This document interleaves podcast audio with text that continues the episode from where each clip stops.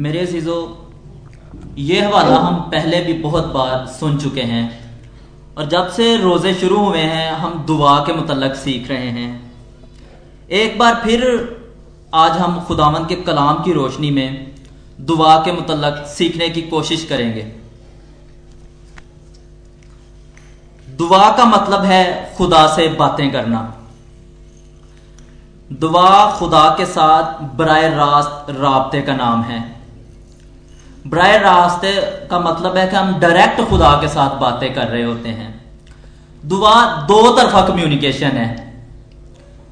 इसका मतलब यह है कि अगर हम दुआ कर रहे होते हैं तो सिर्फ़ हम नहीं कर रहे होते, बल्कि खुदा सुन भी रहा होता है। यह दो तरफा कम्युनिकेशन है।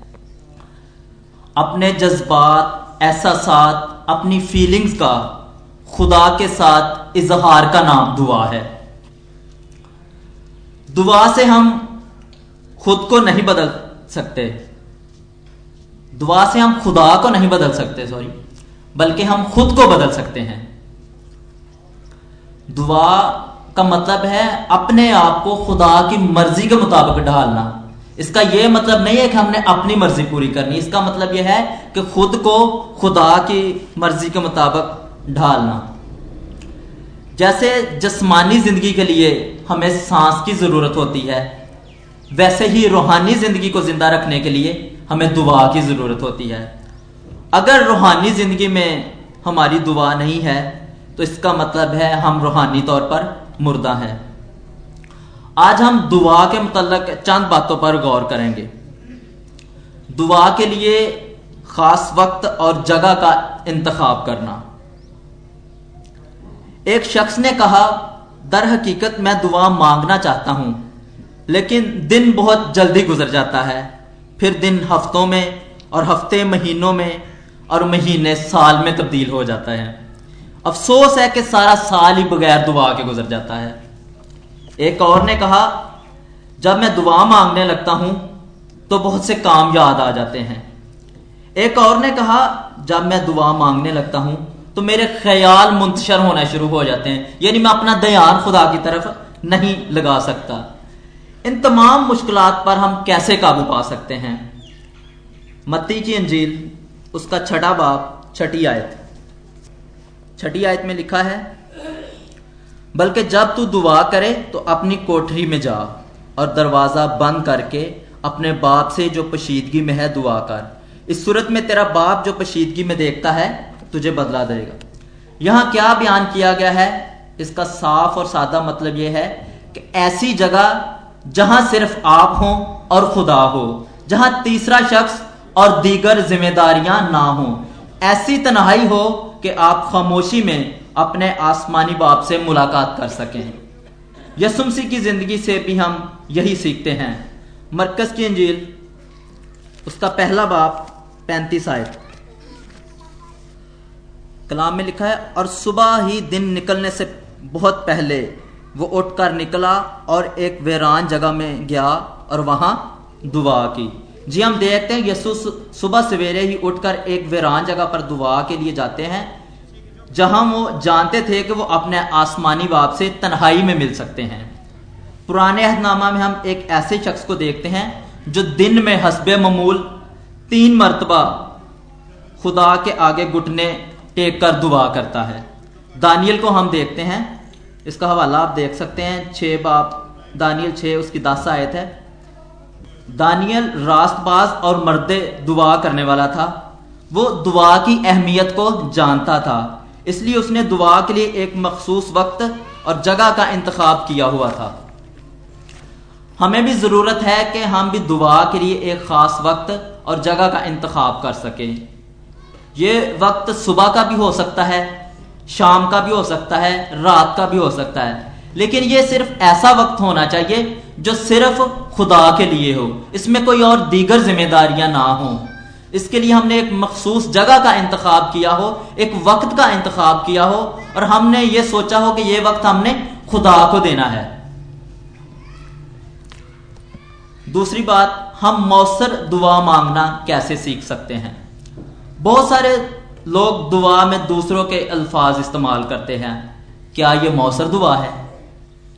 मेरे चीज़ों हमें रटे रटाए अल्फाज इस्तेमाल करने की ज़रूरत नहीं, बल्कि खुदा ऐसी दुआ चाहता है जो दिल की गहराइयों से की जाए, क्योंकि खुदा लफ्ज़ों पर नहीं, बल्कि दिल की हालत पर गौर करता है।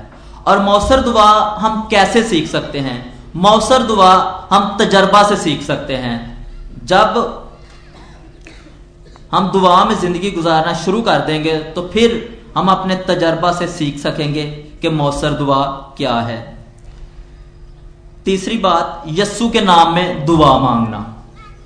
इसके लिए हवाला देखिएगा मेरे साथ। योहन्ना की अंजील, चौदवा बाब उसका। बारह से चौदह आयत। जी, बारहवीं आयत में लिखा है, मैं तुमसे सच कहता हूँ कि जो मुझ पर ईमान रखता है ये काम जो मैं करता हूँ, वो भी करेगा। बल्कि इनसे भी बड़े काम करेगा। क्योंकि मैं बाप के पास जाता हूँ, और जो कुछ तुम मेरे नाम से चाहोगे, मैं वही करूँगा, ताकि बाप बेटे में जलाल पाए। अगर मेरे नाम से मुझसे कुछ चाहोगे तो मैं वही करूँगा। कलाम में लिखा है, जो कुछ तुम मेरे नाम से चाहोगे, मैं वही करूँगा। यस्सु के नाम में दुआ मांगने का मतलब यह है कि हमारी हर दुआ का इख्ताम इस बात पर हो के माँगता हूँ यसु मसीह के वसीला से। या यस्सु के नाम में। यस्सु के नाम में दुआ मांगने का सिर्फ़ ये मत नहीं मतलब नहीं है कि हम सिर्फ़ ये कहें कि यस्सु के नाम में, आमीन। बल्कि इसका मतलब यह है कि यस्सु में कायम रहकर हमने दुआ मांगनी है। युहन्ना के जेल उसका सत्रह बाप 21 से 23 में हम देखते हैं कि यसु मसीह अपने शगिर्दों के लिए दुआ कर रहे हैं। जी, ये वो दुआ है जो यसु अपने शगिर्दों के लिए मांग रहे हैं। यखा, लिखा है कि मैं उनमें और तू मुझमें कायम रहे। अगर मसीह में हम कायम हैं और मसीह हम में कायम है तो फिर ईमानदार खुद दुआ नहीं कर रहा होता, बल्कि यसुम सी उस ईमानदार में दुआ कर रहे होते हैं। इसीलिए तो पलोस रसूल कहता है कि अब मैं ज़िंदा ना रहा, बल्कि मसीह मुझमें ज़िंदा है। दुआ कुवत है प्रेज पावर कलाम में लिखा है, बस तुम अबलीस का मुकाबला करो तो वो तुमसे भाग जाएगा। मेरा आपसे सवाल है कि क्या अबलीस का मुकाबला हम अपनी ताकत से कर सकते हैं? इस बात में कोई शक नहीं कि हम अबलीस का मुकाबला अपनी ताकत से नहीं कर सकते। बल्कि खुदा हमें कुवत देता है कि हम अबलीस का मुकाबला कर सकें, और ये कुवत हमें दुआ के ज़रिया से मिलती है। इफ्सियों की किताब, छठा बाब, उसका दस से अठारह हम पढ़ेंगे। हवाले जल्दी जल्दी थोड़ा निकालते जाइएगा। इफ्सियो छ, दस से अठारह। कलाम में लिखा है, गर्ज खुदामंद में और उसकी कुदरत के ज़ोर में मज़बूत बनो। खुदा के सब हथियार बाँध लो ताकि तुम अबलीस के मंसूबों के मुकाबला में कायम रह सको। क्योंकि हमें खून और गोश्त से कुश्ती नहीं करना है, बल्कि हुकूमत वालों और इख्तियार वालों और इस दुनिया की तारीकी के हाकमों और शरारत की उन रूहानी फौजों से जो आसमानी मुकामों में है। इस वास्ते तुम खुदा के सब हथियार बाँध लो, ताकि बुरे दिन में मुकाबला कर सको और सब कामों को अंजाम देकर कायम रह सको। बस सच्चाई से अपनी कमर कसकर रास्त बाजी का बख्तर लगाकर पाओ में सुलह की खुशखबरी की तैयारी के जूते पहनकर और उन सब के साथ ईमान की सफ़र लगाकर कायम रहो, जिससे तुम उस शरीर के सब जलते हुए तीरों को बुझा सकोगे। और नजात का खौद और रूह की तलवार जो खुदा का कलाम है ले लो, और हर वक्त और हर तरह से रूह में दुआ और मिन्नत करते रहो, और इसी गर्ज से जागते रहो कि सब मुकदसों के वास्ते बिला नागा दुआ किया करो। यहाँ लिखा है कि हमारी जंग शरारत की उन रूहान, रूहानी फौजों से है जो आसमानी मकामों में है। यह वाला इफ्सियों छह बारह है।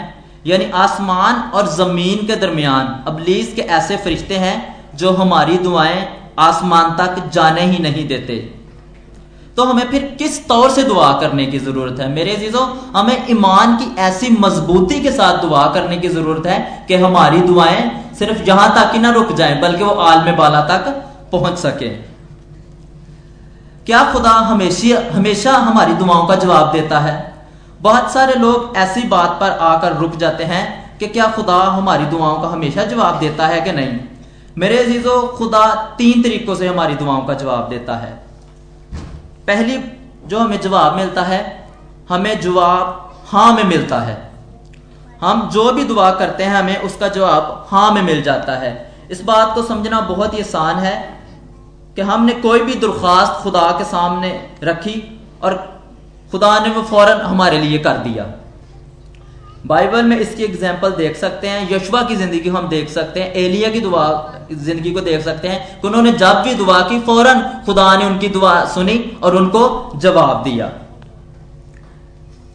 दूसरा तरीका खुदा हमारी दुआ का जवाब तो देता है, लेकिन जिस तरह से हम चाहते हैं, खुदा उस तरह से हम, हमें जवाब नहीं देता, बल्कि वो अपने अंदाज से हमें जवाब देता है। एक ईमानदार औरत थी। उसका बेटा जो था, वो बुरी रफ्शों का शिकार था, शराब और इस तरह के दूसरे गुनाहों में था। वो औरत हमेशा दुआ किया करती थी, क्या खुदा मेरे बेटे को इन सबसे दे अब होता यह है कि उसके बेटे को किसी काम के सिलसिले में ना दूसरे मुल्क जाना पड़ता है। लेकिन औरत यही दुआ कर रही होती है कि खुदावन ये वहाँ ना जाए, क्योंकि ये वहाँ जाकर और बिगड़ जाएगा। यहाँ तो मैं होती हूँ, इसको कुछ ना कुछ रोक लेती हूँ, कहती रहती हूँ। लेकिन होता क्या है कि उसका बेटा बलाखर बाहर के मुल्क चला जाता है। लेकिन जब वो चला जाता है तो वहाँ उसको एक बहुत अच्छा खादम मिलता है, और उस खादम के ज़रिए उसकी ज़िंदगी बदल जाती है। और वो अपनी तमाम रविशों से बाज आता है। अब खुदा ने उस औरत की दुआ का जवाब तो दिया है, लेकिन उस तरह से नहीं दिया जिस तरह से वो चाहती थी। मेरे चीज़ों, बहुत बार ऐसे होता है कि हम खुदा से दुआ मांग रहे होते हैं, लेकिन खुदा उस तरह से हमें जवाब नहीं देता जिस तरह से हम चाह रहे होते हैं, बल्कि खुदा अपने तरीके से हमें जवाब देता है। वो, उसना का जो अपना प्लान होता है, उस तरीके से हमें जवाब देता है। तीसरी बात खुदा जवाब देने में तखीर करता है। यानी जवाब हमें बहुत देर बाद मिल जाता है। अक्सर खुदा हमारे ईमान को मज़बूत करने के लिए हमें बहुत देर बाद जवाब देता है। इसका मतलब यह नहीं होता कि हमारी दुआएँ रायगा जा रही हैं या किसी काम की नहीं है। दुआ हमेशा अपना एक असर रखती है और वो असर किसी वक्त भी खुदा उसका अजरा में दे सकता है। ये हम कभी नहीं कह सकते कि हम इतनी देर से दुआ कर रहे हैं। खुदा ने हमारी दुआ का जवाब नहीं दिया। खुदा हमारे ईमान को मज़बूत कर रहा होता है। और आखिरी बात, दुआ का जवाब नहीं में मिल जाता। है ये एक ऐसी बात है जहाँ आकर बहुत सारे मसीही दुआ करना छोड़ देते हैं। कि खुदा का जवाब ही उन्हें नहीं दिता अज तक साड़ी दुआ ही नहीं सुनी गई। बहुत सारे मैंने ऐसे मसीह देखे हैं, जो कहते हैं कि हमने बड़ी देर से दुआ कर रहे हैं, लेकिन हमें हमारी दुआ का जवाब ही नहीं मिलता। सोचने की बात है कि क्या हम खुदा की मर्ज़ी के मुताबिक मांग रहे हैं? हम बहुत बार क्या करते हैं कि एक लंबी लिस्ट बना के खुदा के सामने रख देते हैं। खुदा मतलब मैंने भी चाहिए भी चाहिए भी चाहिए तो बहुत सारी दुआओं का जवाब हमें नहीं मिलता। इसका मतलब यह है कि खुदा का जो बात हमने खुदा के सामने रखी होती है, खुदा का उससे बेहतर प्लान होता है। वो हमें किसी और तरफ़ लेकर जाना चाहता है। हम दुआ फिर वही कर रहे होते हैं, वही कर रहे होते खुदा तो ऐसा कर दे, ऐसा कर दे, जिसका जवाब हमें नहीं में मिलता है। तो ये मायूसी की बात नहीं है, बल्कि हमें खुद को, खुदा के प्लान को समझने के लिए तैयार करने की ज़रूरत है, ताकि हम खुदा के कलाम को सीख सकें। आइए मेरे साथ एक आखिरी हवाला देखें, यर्मिया की किताब तैतीस बाप तीन आए। इस हवाले को हम अपनी ज़िंदगी में एक कोड की तरह ले सकते हैं। ये लिखा है, तू मुझे पुकार तो मैं तुझे जवाब दूँगा। इसका मतलब यह है कि ये दो तरफा कम्युनिकेशन है कि तू मुझे पुकार। जब हम उसे पुकारेंगे तो वो क्या करेगा? हमें जवाब देगा। बिल्कुल इसी तरह जैसे हम अपने फ़ोन से किसी का नंबर डायल करते हैं तो फ़ौरन उसी बंदे को जाकर मिलता है। इस आयत को हम एक दुआ के कोड के तौर पर ले सकते हैं। यर्मिया तैतीस तीन। इसका मतलब है कि यह एक खुदा के साथ रबते का नाम है। तू मुझे पुकार तो मैं तुझे जवाब दूँगा। मेरे अजीजों, ज़रूरत है कि हम खुदा को पुकार सके। अगर हम अपनी ज़िंदगी में जवाब चाहते हैं तो हमें खुद को खुदा की मर्ज़ी के मुताबिक डालने की ज़रूरत है।